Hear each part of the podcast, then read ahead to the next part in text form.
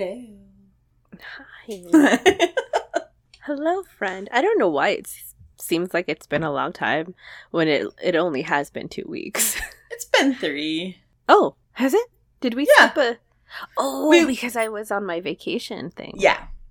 So it's, since we've done a recording, and that's what I mean. Okay, well, then that's why it seems long, because it was actually long. It was. But all now right, so we're back. We are. Cool. Go ahead. No, I don't have anything to say. You have to do the intro. Oh. All right. Yeah, okay. Well, now I can't do this. Okay. Welcome to We're Reading Dirty Books. This is Kalina. And this is Saylette. And we're happy you're back with us again today for this episode 93. Yes. Right? Yeah. Oh my god, I cannot believe it. It's wild. I know. We're getting so close to our 100, which I'm really excited about. So this is big news. But welcome back, everyone, to the podcast that reads and reviews paranormal romance novels. We've got a good one for you guys today. Yeah. I'm happy to get back into Miss Eve Longley, who we love so much. Yeah. But let's get all of our, weird shit out of the way. Let's get our preliminary crap done. Yeah. Okay. Yeah. So I went on vacation for 2 weeks to California. We did a road trip. It was great. And I've been off the wagon for those 2 weeks. So needless to say, I've gained a couple of pounds. Just a few, not anything tragic or anything. So I need to get back on my regimen. I had a great time. Yeah, it was good. We were on vacation and it's just what's expected. So I just need to get back into it. And I'm finding that very hard. And I'm finding it harder because I'm not journaling. And I think I need to see it written down. So I need to get back into journaling, but I'm still feeling good and just doing my thing, and that's good. Yeah, I've had a bad week of just a lot of stuff coming up, so I was just whatever. It's hot. It's fucking 100 goddamn degrees. We're breaking records all over the fucking place. The last record we just broke was 147-year-old record. The last time we were this hot on July 28th was before we were a state. Before Colorado was a state. Fucking. So this record stood for crazy. 147 years, and we obliterated it the other day. And I was like, oh my god, it's hot. So it's definitely, I just have been like, ugh. And eating doesn't even feel good. I'm just I don't even want to eat. Who wants food? It's hot. Food is annoying. You don't want to do anything. No, I don't want anything. I just lay under my fan and be cool. Exactly. Yeah. So I also have not been very on the wagon-y. I am permitting myself this one last weekend because Patrick's going out of town, and so I get to have the house to myself, and I'm not going to leave it, and I'm going to just eat some shit that I really want that I haven't had in a long time, and I'm just going to be bad weekend. I'm going to binge watch a bunch of rom-coms probably. Hell yeah, dude. And this and then on Monday put it all away, have all my food prepped and ready to go for the next week, and just be back on what? It. Fuck it. I'm doing it with you, even though I'm not going to be with you, because I fully 100% support your alone Netflix time, because I would actually love that too, but I can't have it. So... So I'm going to be there with you in spirit, and while I don't think I'll do too much stuff, I think I won't pay attention as much and stress about it as much, and then get right back onto it on Monday. Just one weekend more, because it's also I feel July as a whole was really hard, the whole month, because we went out of town and then came back, and then it was hot, and then I've been doing a lot of, I'm trying to get everything ready for siding on my house, so there's a lot of that stuff going on, and activities on the weekend, and we've been busy and this and that, and so I'm just gonna end July this weekend with that, just whatever, I'm not paying attention, I'm gonna eat ice cream probably is really what I'm gonna just eat for the whole weekend, because it's cold and it'll help me when I feel hot. Yes. And then I will be better on Monday. I'm gonna start over fresh for August, Pinky swear. All right.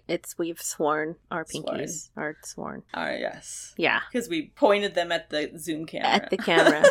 It's been witnessed. Not recorded. Not recorded. So you guys don't actually know if we really did it or not. But we did. So, yeah, so that's it. I mean, but again, I luckily haven't gone too far backwards. Yeah. You know, and I still feel pretty good. I know I've just been like coasting though and not like trying. Like I haven't had a plan in action for a couple of weeks. So, yeah. Oh, well. But that's okay. It happens. It is. Life happens. You can't beat yourself up about it. Life happens. Totally. Totally, dude. You just have to react. For the ice cream. Yeah. Ice cream. That's what I did in California. That was why. Because all I fucking did was eat ice cream. That was like the first thing I did when I got to Peter's house was Shelby and I went to the store and I fucking bought ice cream. And we had it in there. And then the next time Dan went to the store, I made him get ice cream. We weren't even finished with the first set of ice cream. No, but I'm going to need some more. I'm going to need more. So please get more ice cream. Just get more ice cream. It's 1,000,000,000 degrees. Yes. Yeah. North California was surprisingly way hotter than Southern Cal. Oh, wow. Wow. Yes. It was insane how much hotter it was there. Like that is insane. Tolerable at Universal. We went to Universal on one of the Mondays and I wasn't sweating. It was great. Mm-hmm. Good weather. But I was melting in North California. So, that's good. Okay. So, yes. There we go. Fun stuff. All right. Well, let me give you this quickie, and then we'll get on with it. So, do you prefer bras with or without a wire? Or do you even prefer bras at all? Like, do you like to free ball your boobs? Are you a free boober? I don't know if that's the term. So, as a general rule, I cannot free boob. Mine are slightly aggressive for free boobing. I do... Especially like around the house, I've gotten into bralettes lately, which are no wire, and they're barely even bras. They're kind of just like a shelf bra without a shirt. So I'll wear those around the house when I'm just like by myself, or I mean even if I'm not alone, because it's enough coverage. But out in public at like work, I have to go full bra padded wire, and it's not like padded, but just the cups have to have that enough insert thing. Yeah, well, they have to have enough support, because otherwise with a wire, if the cup isn't kind of stiff, my boobs just fall over the wire. I don't get the fucking point. And also I need to protect the nipples, because they have a tendency to be real out and about if I'm not careful. Those adventurous nipples, they just want to see the world. You can't keep us locked up in here. Fuck you. Show me the sights. And I'm like, what do you want to? Free the nipples. Yeah. But no. So I do feel like the older I get, the more I think that wire bras are killing me. But I'm wearing them anyway. So every time I try to go wireless, I find that the band is so tight that I feel like I can't breathe. Yeah. For some reason, I thought you'd gone wireless. Mm-mm. I don't know. Maybe I thought I heard it in a conversation we had, because I remember us talking about that. But maybe you were explaining something else. Well, I'm trying to do... Yeah, just that's what I use the bralettes for most of the time outside of like... work. Yeah. Mm-hmm. As soon as I get home, that fucker comes off, and I either just have a camisole or a bralette. So is it sort of like a sports bra? It's a sports bra without being that intense. Like the point isn't to hold them all the way in. Like sports bra is like locked down so you can run without dying. I couldn't run in a bralette, because they really are, but it's the kind of usually the shape of a sports bra, just the one you pull on over your head and put on. Yeah. But it's just enough fabric to just be an extra layer against nipple out. And just holds them a little bit. It's just a little bit more than just wearing a t-shirt. Because if I wear just a t-shirt, they just...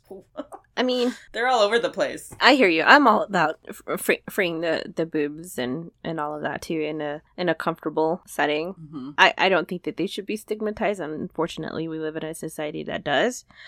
But as far as comfortability goes, I used to wear a padded wire bra. I've never really found one that ever really fit. I have like my cup, I have 8.5, like they're barely B's. Mm-hmm. And, so I don't really have boobs to begin with.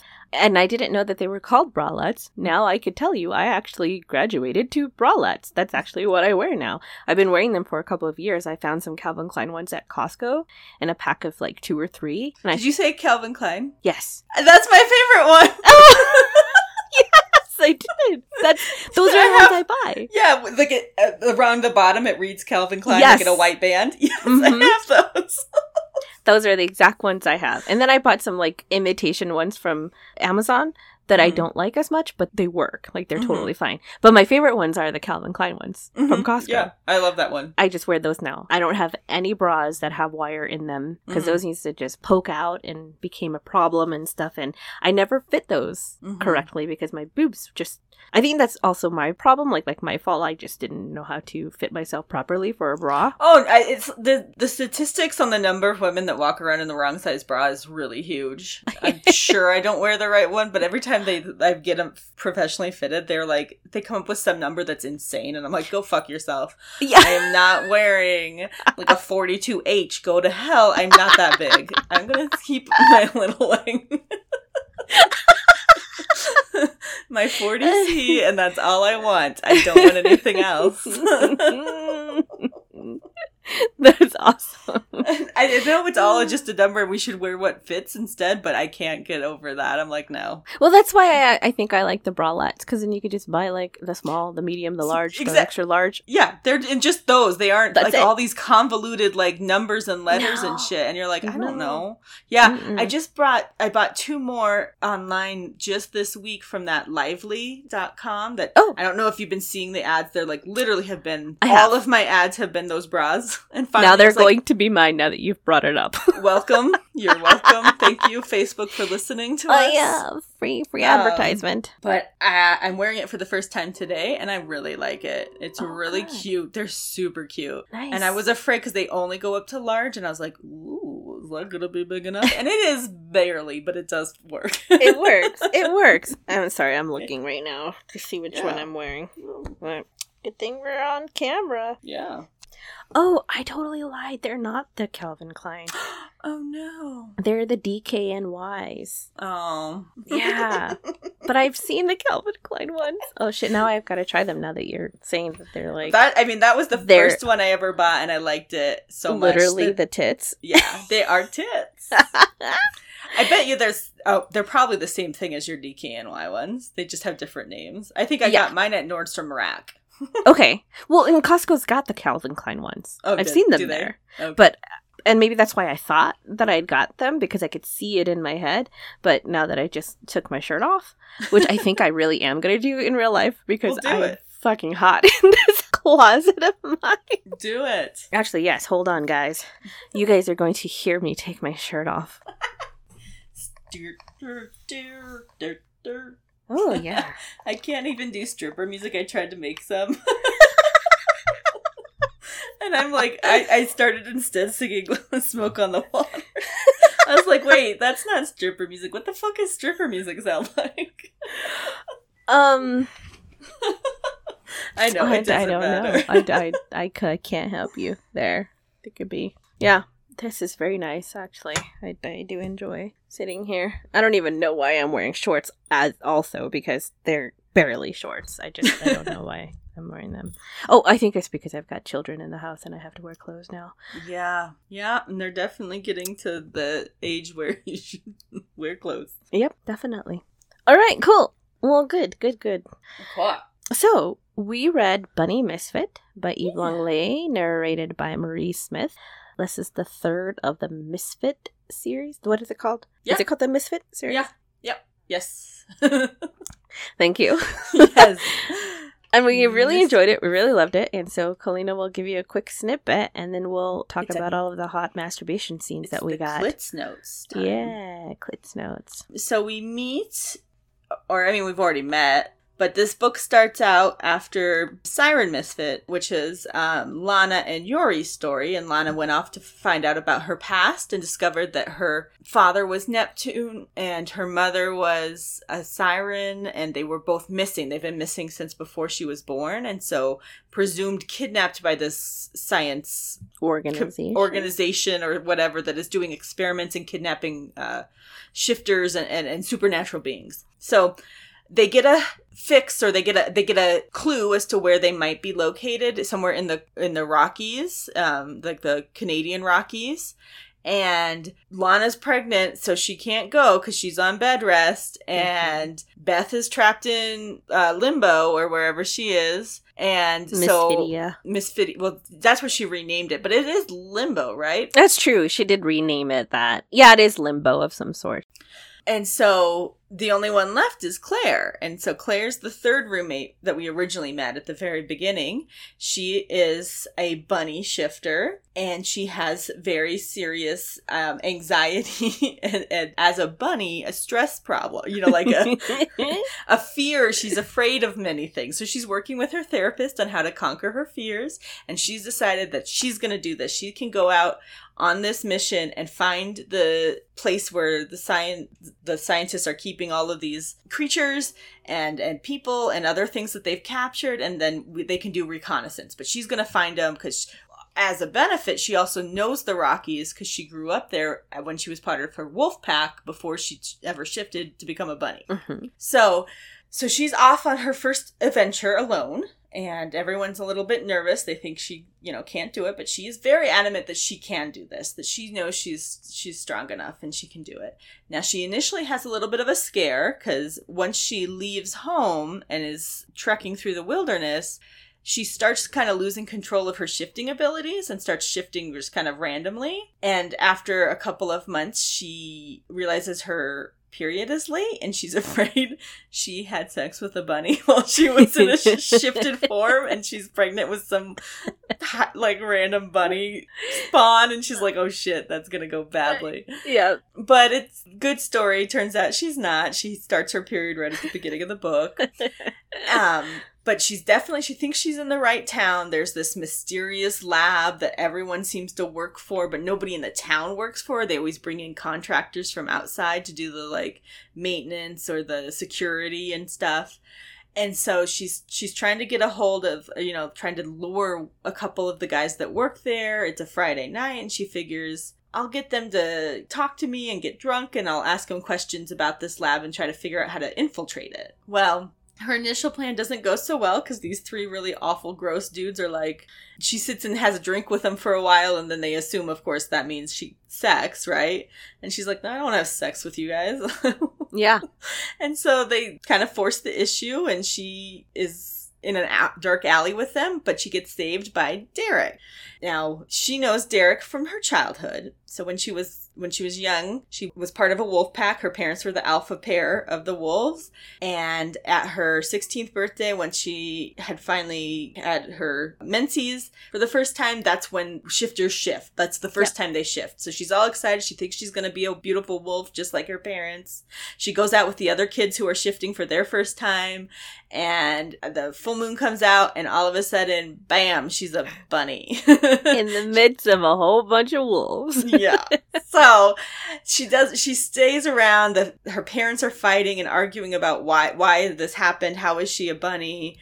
What's going on? Is she even their kid? And and so she just, as a 16-year-old girl, this is just a nightmare. She feels rejected by her whole clan, by the whole pack, and she just doesn't fit in. And the next time she shifts, they chase her and they surround her. The wolves do. So she's really scared, and she wakes up in a pool of blood with a wolf ear next to her, and she doesn't know what happened. And so she runs away from home at 16. So she hasn't been home since. But one of the guys who she was always crushing on is Derek. So she runs into him in this town. He comes in, actually helps save her from these three awful, gross dudes. And then they kind of have a flirty relationship for a little bit. She almost gets kidnapped. He saves her again. She surprises him by getting out of the kidnapping situation on her own a little bit too, and hitting a guy over the head with a tire iron. Mm-hmm. Even though she's so small, and she's so cute. She's blonde and bubbly and perky and all of the things that you usually describe someone who's not tough and can fend for themselves. Yeah. But she really secretly can. So they start hanging out. He reveals that he actually works at that facility that she's trying to break into. and he knows that kidnappings have been going on. He doesn't think it's them, but he knows kidnappings have been happening. But she convinces him that it is them and they need to investigate because there's always going to be a hidden basement or something. Yeah. And so, you know, they investigate, they get caught, they escape, they get caught, they escape. There's a lot of this. Again, she gets kidnapped. She doesn't. Along the way, they have sex a couple times. They realize that he's always loved her and was really bummed when she ran away from home, mm-hmm. and no one knew where she was or if she was okay. She was into him in high school, but, you know, he was on track to be the next alpha, and she was a bunny. So she was like, shit's not gonna work out. But now they've met each other again, and they're really into it. Yeah. And then she agrees to see her family again, and they miss her, and they love her, and they apologize for the way they handled her odd shifting. Transformation. And everybody's happy. And at the end, Lana gives birth to her baby, and we hear that maybe the hybrid misfit is also pregnant. So, yep. And they're definitely going to be another book. So, yes. But Lana and Derek are mating, right? Yes. Yeah. Right. They are mated now because she asked him to bite her on their last sex escapade. She's like, bite me. And he's like, are you sure? Official now. Yeah. So they are official, and she is a bunny who is mated with a wolf. So we jump immediately back into the typical Eve book. This book was fucking funny, and just all of her different quirks that she's got in here. And there's Sasquatch. Is it Sasquatch? No, it's it's Sasquatch, and a couple of other, like, you know, mythical creatures. And at the very end of this book, and you just meet a couple of them, and it's just so funny because she just brings in all of these quirks, and the relationship between Claire and Derek is just like super amazing. Yeah.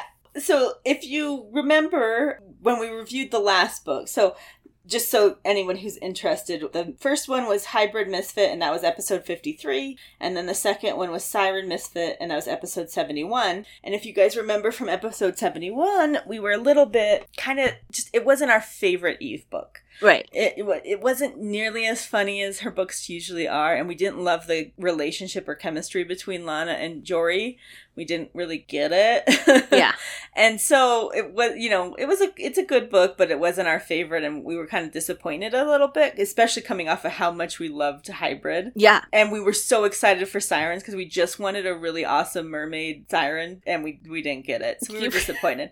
So I was a little wary. We didn't know how Bunny was going to go, but like Sel said, it's right back. It's really like just typical Eve. It's hilarious. Claire is very straightforward and like blunt about things. Like she just says what's on her mind. She doesn't really filter a lot. And so there's a lot of times where she just says shit to Derek, and he's like, what the hell did you just say? He is taken aback physically by all the things that come out of her mouth, and he's like, whoa.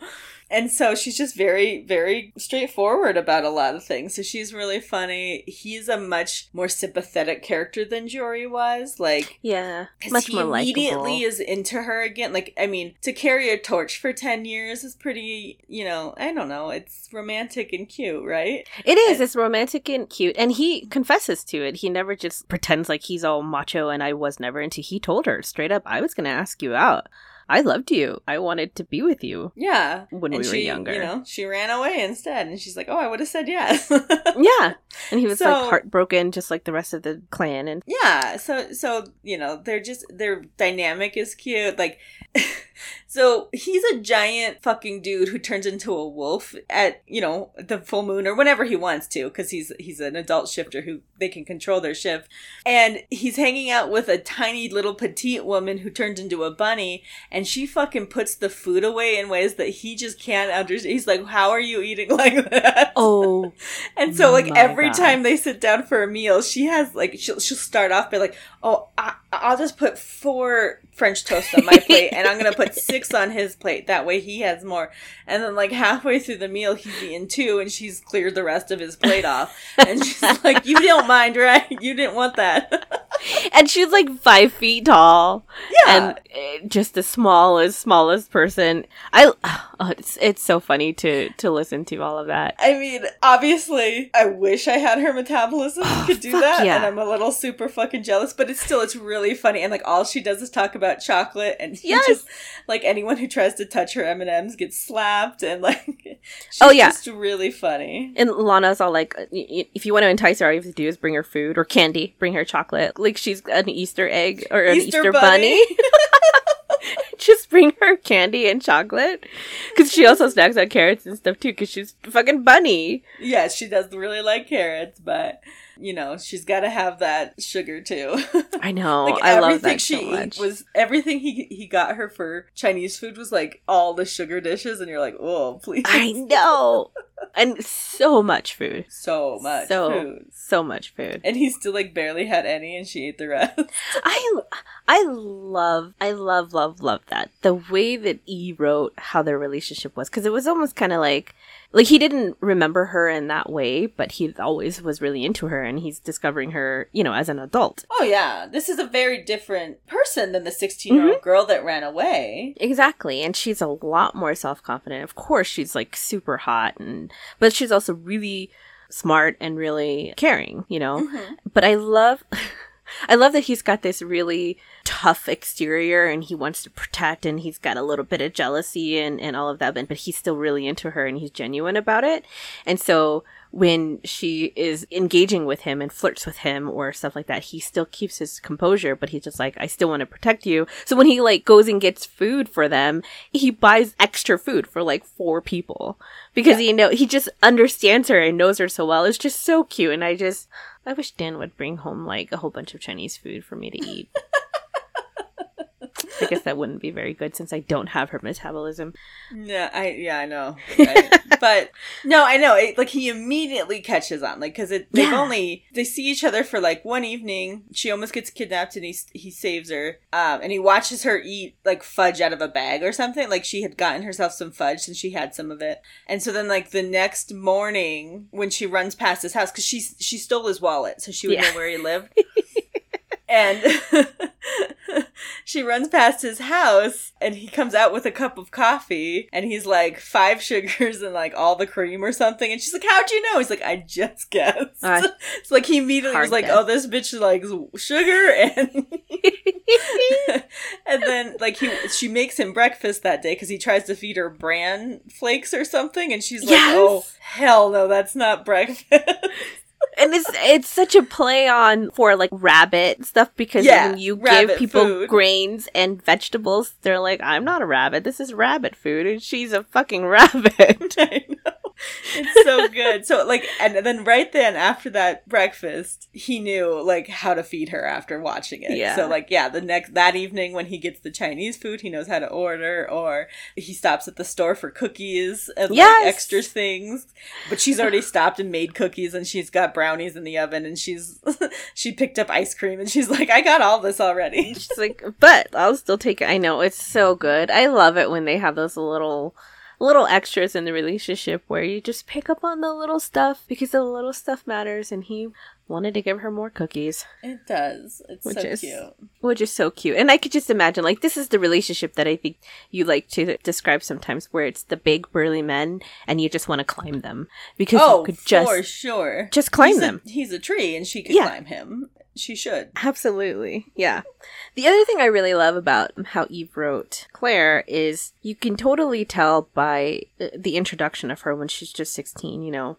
She's a little shy, and she's got some self-esteem issues, but she really is aware of herself and so aware of how she feels about the people around her and her clan, her family, that she decides to run away because she feels like she's going to be a burden to them, which is really sad. But over the years, in 10 years, when they get to the adult part of their lives, she is really confident, and she grows into this like gorgeous, gorgeous woman, and she learns a few con artist tricks along the way, you know, but she really develops a different sense of herself. Yeah. She's a bunny, so she's a prey animal, which normally have to rely on flight in order to, they freeze or they flee in order to survive. And so she's spends a lot of her life in that frightened, freezing behavior, but she's been working with a therapist and working on how to overcome that initial instinct. And so when in the very first book, she feels so bad because her freeze instinct took over when they were in that big battle and she didn't help. But after that, we see her, she does better in the second book. In this book, she's out running, you know, this app all on her own, and she's trying to help everyone. And she keeps saying, you know, I fight against my own intuition or like my own instincts. But she has done it, and she's very strong and powerful for having done that. She's come a long way in training and teaching herself how to like initially freeze, but then move past it and react. Yeah. You know, when she's in danger or when somebody's harassing her, or she works at the strip club with the other ladies and, you know, guys slap, you know, unwanted touching, a slap on the ass and stuff, and she doesn't accept it. She puts it in its place. Yeah. And as a person who lives with anxiety and fear and all of that, I think having that awareness in yourself is important for one. And then going to talk to somebody, you know, that she's talking to somebody, a therapist about it, which is really important as well. But then not only talking to them, but also taking their advice and actually implementing it and putting it into fruition. Because you can go and sit and tell people about your lives and take in as much advice as you can, but nothing's going to happen unless you actually do something about it. Otherwise, you're just going to keep living in that fear and that anxiety and, you know, all of this stuff that you're going through in your head until you actually act on it and actually work on it in yourself. So she has definitely done that over the past 10 years. And I think messages like this is really inspiring. And I like to read it. I love to read these type of stories because not only are we getting the really good sex, because there was amazing sex in this book. Oh, so good. But you get that self-awareness and that self-growth with the character. The empowerment story. Yes, it's an exactly. You know, like these are strong women. Now, in present day society, oftentimes the people who are engaging in the same roles that they are, they're strippers and they work at strip clubs. Those are considered, you know, like kind of people who cops and society kind of throws away. They're disposable. Yeah, they're stigmatized. You know, people stigmatized people in sex work of any kind get stigmatized and looked at, you know, as being a different layer of society, a level like below. And instead, these are like the main characters of these books. They all have this, of course, they're supernatural creatures, but they also have this trauma from, you know, they've either been abandoned, they ran away from home young, or they were adopted, you know, like something where they didn't, none of them lived a perfect childhood, but they have grown up, addressed their issues internally, like they work on them with either therapists or friends or somehow, and they've all three of these women have grown and become strong, independent women outside of their relationship. They then, the very end, the cherry on top for all these women is then they find the guy. Yes. You know, it's not, they don't have to find them first and then fix themselves. They do, you know, they do the work and then at the end they get these wonderful men. Yeah. In addition. So it's just really, they're lovely stories. Yeah. And I think that being able to find that out in yourself really does help with the chances, or I guess increase the chances of finding that person, because then you can see the self-worth in yourself, and then it's easier. I mean, it's not a necessity. I think sometimes we can hold that up a little bit too high, where we're like, if you haven't worked on yourself enough, you can't find, or you're not deserving of love, I guess is sometimes the way that gets twisted. And I want to say that's not true. You can be a person in progress and still like be worthy of finding love anyway. But it is easier. I think it is easier. I think it's also just part of the path that you have to walk, whereas the more confident and comfortable you are with yourself, even if it's always a work in progress, even if it's always something you have to work on, you have to fight against, then it's just easier to know what you're looking for and find it and be secure in a relationship versus insecure, I think. Yes, definitely. That's a great way to explain that, to put that way. And I think that this book portrays that. I think we really see that in Claire and her rekindling, but, you know, connecting with Derek again is... Yeah. That's really good. And then they tease each other, they play with each other, and then they have sex. They get captured. And the first time they have sex with each other is in the jail cell that they're captured in with cameras rolling. And they have one of the best, like, this is another just like classic Eve thing where...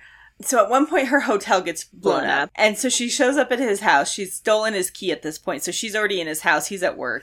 And he comes home and he's like, okay. And she's like, well, my hotel. Well, he knows her hotel blew up. And he thought she was, he was like, how am I going to find her? Is she dead? Is she okay?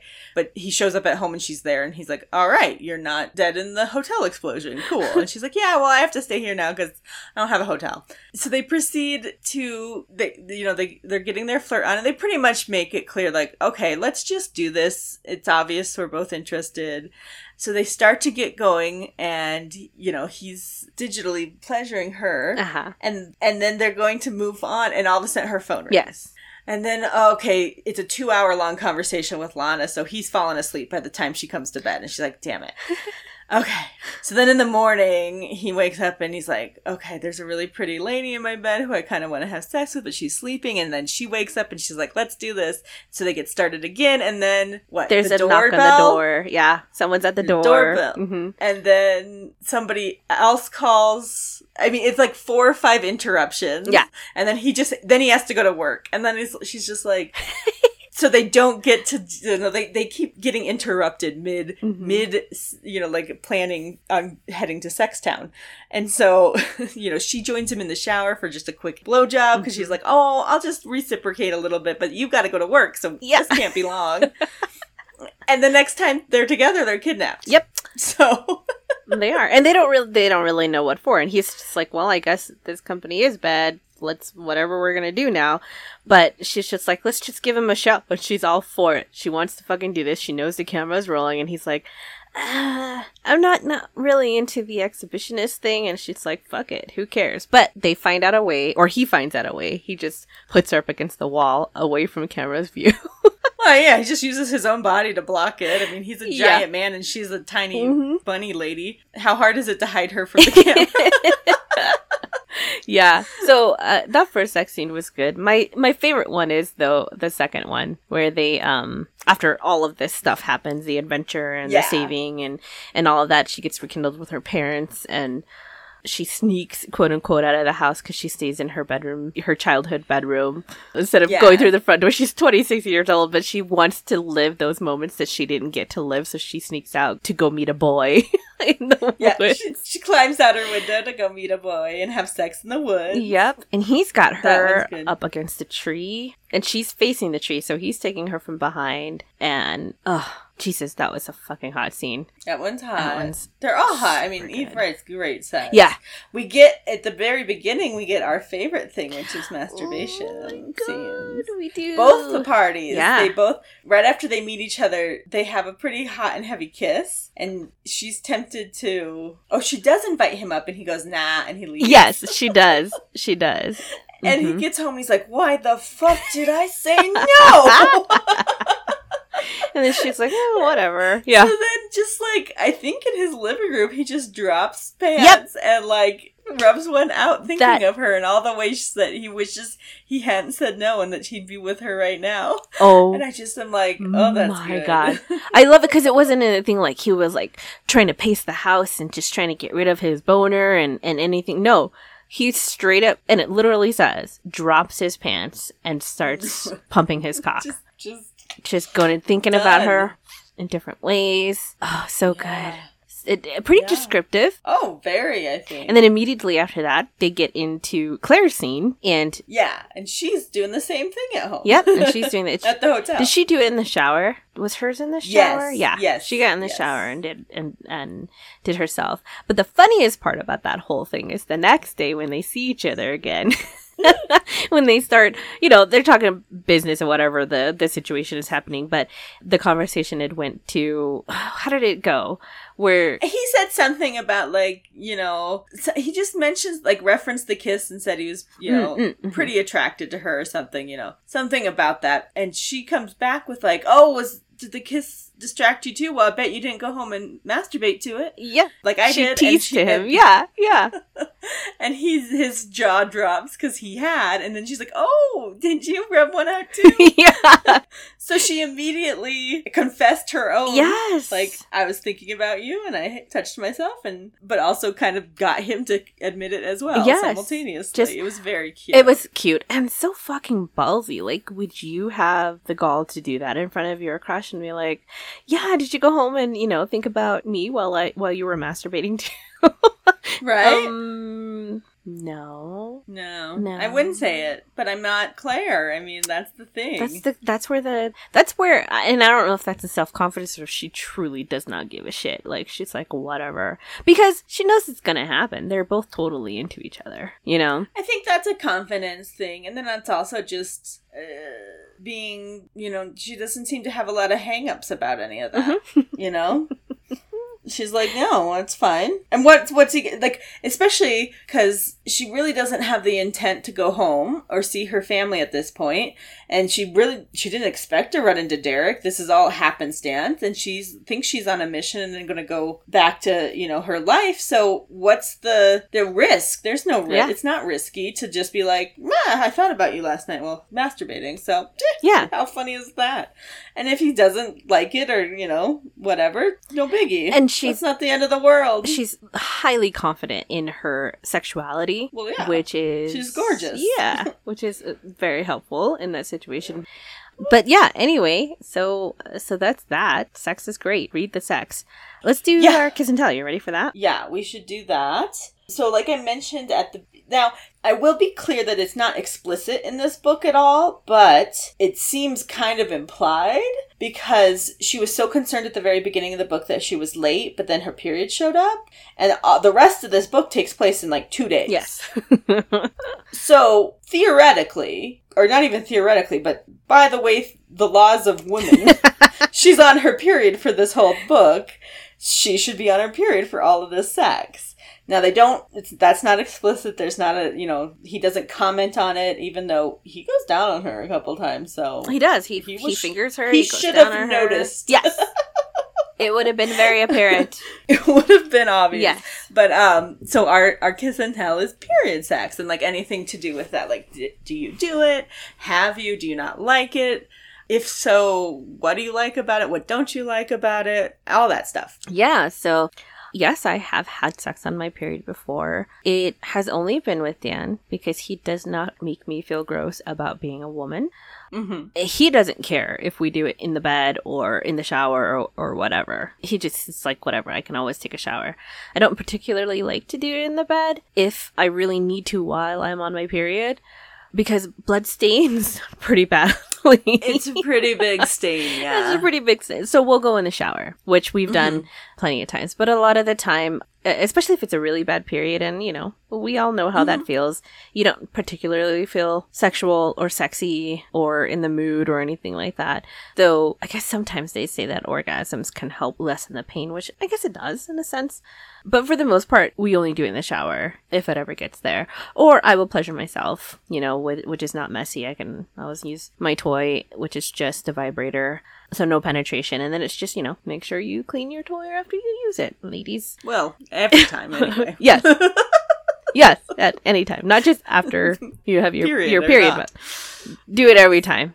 Yeah, I think the reason why I don't particularly like it, not because I'm grossed out by it, but I think it's because I correlate it with having sex in the shower, and I'm not fond of having sex in the shower. It's not the greatest thing for me. I love having sex anywhere else but the water. So, you know, that's just extra moisture and wetness that I don't really think that I want to feel. And so, but if it's on the bed, which we don't do very often because, like I said, it stains, then it's totally fine. But Dan doesn't make me feel bad about it. He doesn't make me feel gross about it. He's really... and he shouldn't. Like, what's the fucking...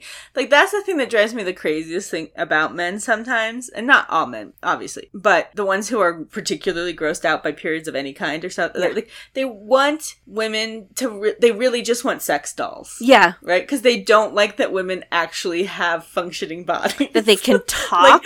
like that they can... If you want to put your dick in it, then you have to be okay that sometimes it bleeds. Like, that's just part of its life. That's what happens to the vagina, and it's just... but what is your dick blood phobic? Like, what is it?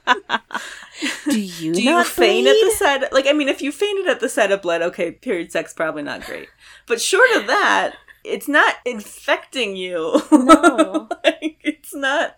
it doesn't hurt you in any way. No. Your dick's dirtier than my period. I mean... right?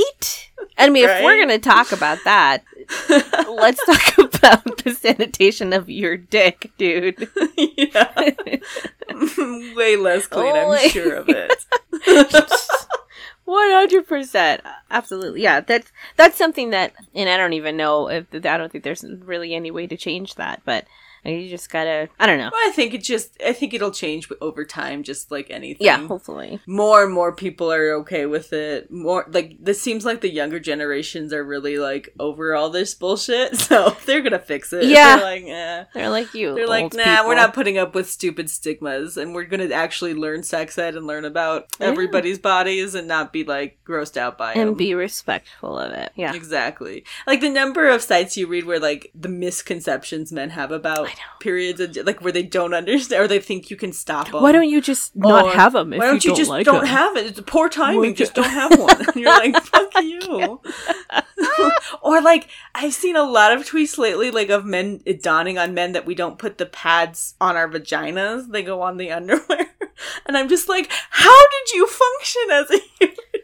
Please don't tell me that's a real thing. I've seen that everywhere lately. Serious? Yes. Like, women are like, I just realized that that's where the sticky part goes in the underwear. And you're like, oh my God. Oh my God. What do you think is happening? Like, oh, the horror. Sorry, the horror. Let me put your condom in my vagina first, and then... Right? Does that work? Is that how things go? Go ahead and try to fit that in there. Get it in that way?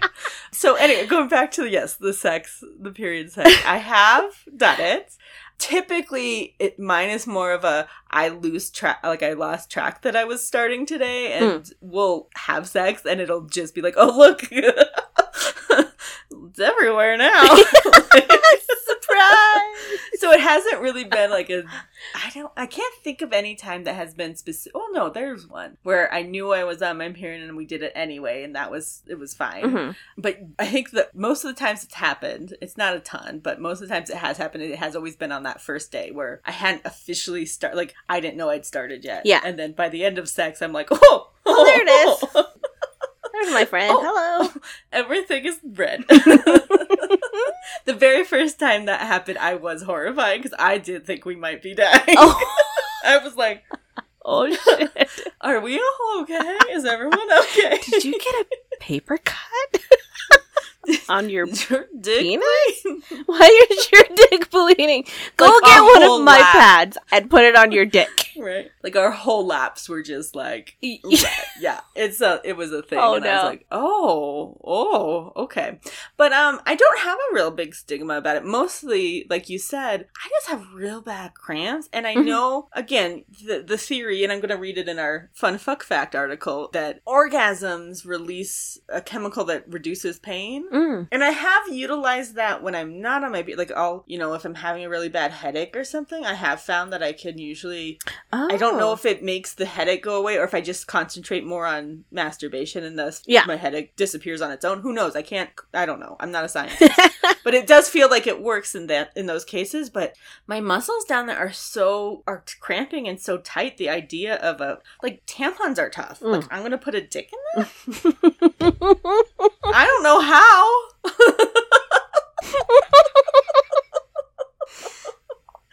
There's definitely times where I'm like, I can barely get a tampon in because the cramps are so strong. Sorry. I don't know how I would get a dick there. And this tampon is way smaller than your dick. So no, it's not, I don't rush to do it. It's not something I'm like, I have to do it. I have to do it. Yeah. I have one of those menstrual cup things. It's not quite a cup, but it's one of the ones that they say you can use for sex on your period. Oh, okay. It creates a barrier. I haven't tried it out yet. I mean, I've worn it, but I haven't tried it with sex yet. Okay. So if I ever do, I'll let you guys know if it works. But it's supposed to be mess-free period sex. Oh, that's interesting. Because all the blood stays on this side. It's inside. Segregated. It's segregated away from the penis.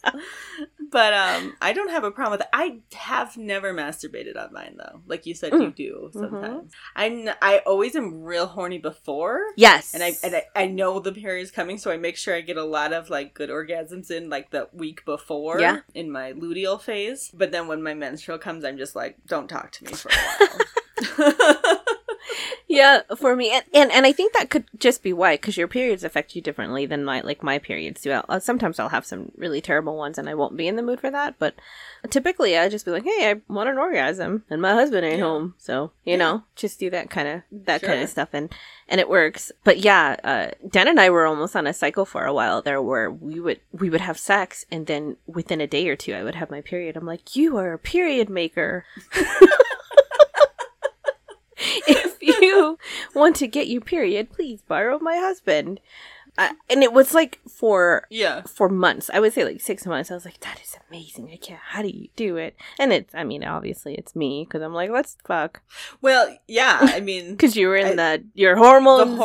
The horny phase is luteal because that's when you can get pregnant. It's like ovulation luteal. So, but yeah, no, it's fine. It's not gross. Everyone stop being gross. It is, and Kalina's going to tell you a fun fact about it. Yeah. So I have an article. It's on Greatist.com. You guys will notice that I use the same sites for all of our articles because that's how I roll. Yes. It's where I find the good stuff.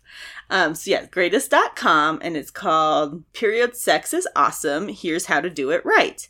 And it was written by Julissa Trevino and Catherine Clark on May 2nd, 2021. So just this year, very recent. So it has kind of a thing about periods and period sex has gotten a bad rap because everyone's like, oh, it's gross. Mm-hmm. But then it goes, is it okay? Hell yeah. You know, sometimes it's a mental barrier more than anything. There's nothing to be ashamed of. It can be good or better than non-period sex. Kind of just depends. Mm-hmm. So it lists a bunch of benefits. Like we talked about, there's the study that it could reduce menstrual cramps because orgasms are associated with the release of chemicals, which can help with pain. Headache relief. This one I'm going to question, and I'm not a scientist, but this is not what I have heard. It says that it's a natural lube, but very specifically in the cycle syncing program that I'm on, she's very clear that period is not lube, and it's considered one of your dry cycles. We have 2 phases that are wet and 2 phases that are dry in our cycles. And you should use more lube in your dry phases. And even though you think, yeah, I have my butt and it's a lube, she says it's not. That's from Alyssa. So I don't know about this article saying that it is. And okay. I'm going, I've heard that it is not. Yeah. So everyone take that with a grain of salt. Yeah. I don't know. Okay. Do your own research on whether or not it really is a lube. Because it's not the consistency of lube. It's not silky and slick. Well, no, because rain. Blood can be... rain. I don't know where rain came from. But blood, it can get sticky. And so and it dries. It could be really awful. I can imagine being horrible. Yeah, yeah. I could see that. But also, I didn't even notice it when it was happening a couple times. So, like I said. Yeah, okay. Who knows? Another one is some women have a heightened libido during their menses, so that could lead to better sex. Then the next section is is it safe? And it's of course, but you do have to have, still do your prevention if you're, worried about pregnancy or STDs.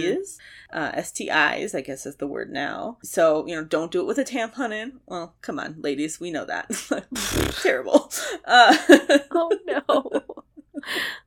no. So condom or other barrier to prevent STIs if it's not a monogamous relationship kind of thing. And even though you most likely can't get pregnant, it's a possibility. So be careful. Cleaning up, then it suggests, bathtub or, shower are good ways. Do it outside. They actually say that. Oh. Just do it outside in the grass and bleed all over the grass. It'll be fine, right? Leave it for the roly-polies. Use a towel, take a shower afterwards. Mm-hmm. It does say potentially avoid positions like cowgirl because of gravity. And I'm like, that's always the one I do. Oh. That's when my period starts. I'm always on top. But then I'm like, oh. That's why it looks like you guys No wonder dying. It looks like we've all just died. Because it literally is just boom. So anyway, basically the long and the short of it is like, it's fine. It's healthy. You're not going to get, you know, diseased by it if you take your own precautions, obviously. And then, yeah, it could be messy, but it's not the messiest thing that anyone's ever done. So just take a shower, bitch. Let's do it. And stop making us feel bad about it. Oh, it's Julissa Trevino. Ah, I got her name wrong at the top because it had a weird, like, it's like, sometimes, you know, online where... The ad box is in front of it. Yes. Yeah, an ad box or, like... a letter doesn't translate, and so it shows you, like, squiggles instead of the letters, so I just guessed at what her name was when I first said it. But at the bottom, it had it written, so Julissa Trevino. There it is. Sorry. But again, that's from Greatist.com. Period sex is awesome, and here's how to do it right. Awesome. So. Well, good. That's a nice positive message, and... very fitting for this book. Exactly. And if you've never tried it, give it a shot. You may not like it. It's true. But that's okay. I'm sure a lot of people. It's not going to be for everybody, but don't just discount something because you're told it's gross by society. But anyway. For sure. Well, good. I mean, guys, this was like a 4-hour book. These are... It's not long. Yeah. The shorts and the ones that we'd love to get into. And Eve is always entertaining for us, so we are excited to have read her again. And maybe we'll do the 4th book in the future. Probably. Yeah. My guess is there's probably going to be a time where I'm like, I need a just real short book to fit in next week. I kind of want to get back into the Kodiak books or that series or whatever's next in that phase of books that she's got. Okay. Because that was one of my favorite stories. I would like to go back to her Hell books. Oh, her Hell books were good too. Because I loved Satan. He was really great. Satan was good. Satan and Gaia were amazing. Mm-hmm. They were a good couple. So I guess that you're right. We should probably move into other books by her, but... we liked these, so there you go. And the 4th book, the 4th one, just came out this month. Okay. So we're doing it kind of timely, I guess. Yeah. So, but if anybody else is interested in moving along in this series, it is the Dragon Misfit? Yeah, the 4th book is Dragon Misfit. Okay, Dragon Misfit. So we're going to let you guys figure that one out on your own. Until we get there. Or we might not. You're right. We might move on and do other books. Yeah. So. I mean, she's so prolific. I think a book of hers comes out monthly. So, fuck it. We'll just have to do whatever we want. Whatever interests us. That's the only way we can do this. Yeah, absolutely. Anyway. Okay. Let's rate. Rate the book. Right. Sex and then book. Okay. Okay. Mm-hmm. Ready? 1, 2, 3. 8. 9. 8. 7. I just went slightly harsher than you, I guess. Yeah. No, that's okay. And I think why my score is a little bit higher than normal is because of the contrast between the last book and this book and how vastly different we felt reading or listening to these books. Yes, we were disappointed in the last book. Yeah. And so this one has definitely rekindled our love of Eve and her books. Mm-hmm. But I forgot how much I didn't like it, so it was okay. That's probably good then. I was just like, oh right, we didn't like that book. Oh well. Oh, we gave it 6s. We were not as we didn't like that's that why book. And I think that's the reason why that. And also, I just really loved the confidence that she built Claire with. Yeah, that was very attractive to me. Mm-hmm. I really liked Derek. I liked Derek too. I liked Derek a lot. I did not like Yuri, I didn't get him as a person. So I was confused. And Lana was just as bitchy in this last. Like she was a bitch in the first one. In her book and in this one, and I don't mean like bitch, like that's just her personality, which is fine. Like she just was yelling a lot. Yeah. I think that's more of it. I get she's a siren, so I guess that's supposed to be part of her thing. Yeah, I guess that's true. Yeah, but she was always just like she on the phone. She was like, "You didn't tell me you almost blew up," and I was like, "Whoa, calm down. It's not good for the baby to be this upset." But yeah, so no, we did this one. I love it. Yeah. So if you aren't sure, definitely read Hybrid and Bunny. Yeah. You can skip Siren, but But it's good. It's fun. Yeah. I'm glad we got back to it. What are we reading next? So for our next book, we are going to read Faking It with a Demon, an Australian feel-good paranormal romance novel by Rhiannon Hartley. So this is an eyeball read that we're going to be doing. Eyeballs. And not earballs. Not earballs. We're eyeballs. Use eyeballs again. And it looks very interesting. And yes. Sounds fun. This is a fun trope that I think is really interesting. Oh, I love it. Interesting. One of my favorite things is like silly rom-com movies where I gotta take a fake date to this holiday event so my mom doesn't, harass me about not being married. Or like fake engagements, fake fucking. I love fake dating that turns into real. Yeah, like that movie with Sandra Bullock and Ryan Reynolds. The Proposal. Yes, it's the fucking best. You know why it's the best? Let me tell you why it's the best. Okay, because he walks out of the fucking shower with just that towel on. He's a beautiful man, right? But he has never been more beautiful than in that fucking scene when the towel falls down. I mean, obviously you can't see anything, but Jesus fucking Christ, how is anybody that fucking beautiful? He was very gorgeous. Well, and she was all gorgeous too. She was and all it was gorgeous just a bunch, in that. And two naked, sweaty, wet, gorgeous people, and I was like, oh my God, I just love it so much. But anyway, but also the story in the movie was really good. Yes, the story of the movie. But anyways, this I think is a book with that trope, but with a demon. Yes. So we're very excited to give that a shot. Mm-hmm. And an Australian author, I think. Yeah. I could be wrong, but I think our first Australian author. I think so. Not our, yeah, yep, our first, yep. At least the that I know of. No, I think you're right. We had an Australian narrator for one of our past books, but the story wasn't by an Australian author. Okay. But in the meantime, we'd love to hear from all of you. We'd be really excited if you reached out on any of our social media platforms or email us at dirtybooks. That's Instagram, Facebook, Twitter, TikTok. Kind of. I've done two now. I know. Yay! Or Gmail, dirtybooks@gmail.com. And in all those places, it's with 3 H's. Just like you found it to listen to us.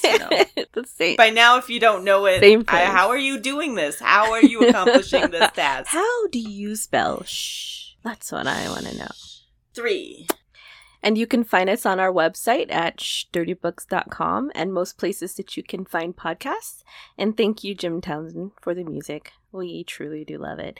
If you guys can rate, review, subscribe to our podcast in any place that you guys can do that, that'd be great. So with that, we will say goodnight. This is Saylat. And this is Kalina. And we'll see you later. Bye-bye. Bye. Yeah, you've been listening to Reading Dirty Books with Kalina and Saylat. Be sure to tune into the next episode. Some more of your dirty books read to you. And if you're listening on a format that allows you to give a rating, please do that for them.